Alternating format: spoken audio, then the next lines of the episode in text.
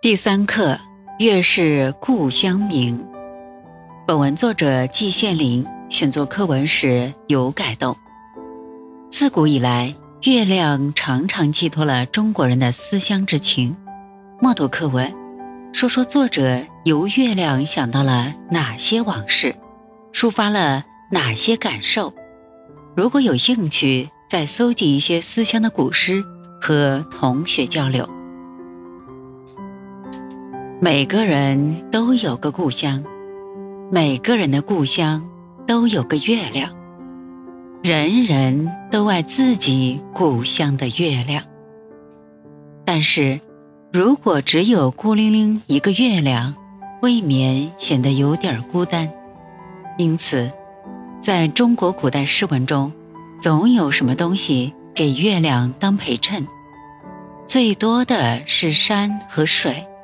比如“山高月小，三潭印月”，不可胜数。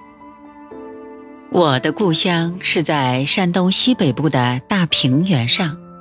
我小的时候从来没有见过山，也不知山为何物。我曾幻想，山大概是一个圆而粗的柱子吧，顶天立地，好不威风。后来到了济南，才见到山。恍然大悟，山原来是这个样子啊！因此，我在故乡望月，从来不同山联系。像苏东坡说的：“月出于东山之上，徘徊于斗牛之间”，完全是我无法想象的。至于水，我故乡的小村子里却到处都是。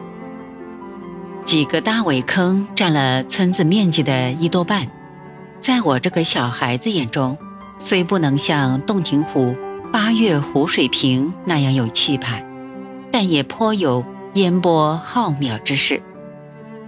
到了夏天黄昏后，我躺在坑边长院的地上数天上的星星，有时候在古柳下面点起篝火，然后上树一摇。成群的知了飞落下来，比白天用嚼烂的麦粒去粘要容易得多。我天天晚上乐此不疲，天天盼望黄昏早早来临。到了更晚的时候，我走到坑边，抬头看到晴空一轮明月，清光四溢，与水里的那个月亮相映成趣。我当时虽然还不懂什么叫诗性，可觉得心中油然有什么东西在萌动。有时候在坑边玩很久，才回家睡觉，在梦中见到两个月亮叠在一起，清光更加晶莹澄澈。我在故乡只待了六年，以后就离乡背井，漂泊天涯，在济南住了十多年。在北京度过四年，又回到济南待了一年，然后在欧洲住了近十一年，又回到北京，到现在已经四十多年了。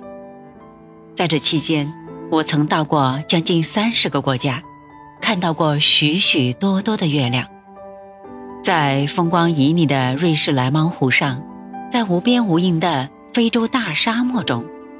在碧波万顷的大海中，在巍峨雄起的高山上，我都看到过月亮。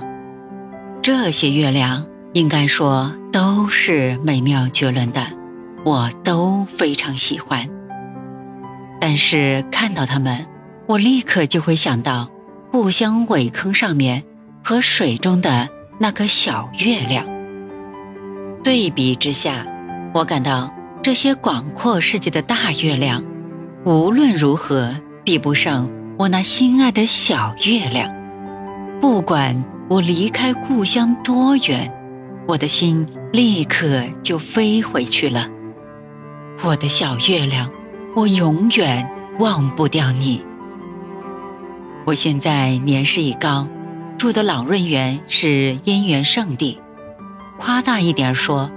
此地有茂林修竹，绿水环流，还有几座土山点缀其间，风光无疑是绝妙的。每逢望夜，一轮当空，月光闪耀于碧波之上，上下空蒙，一碧数顷。荷香远溢，宿鸟幽鸣，真不能不说是赏月圣地。荷塘月色的奇景就在我的窗外。然而，每逢这样的良辰美景，我想到的。却仍然是故乡苇坑里的那个平凡的小月亮。月是故乡明，我什么时候能够再看到故乡的月亮啊？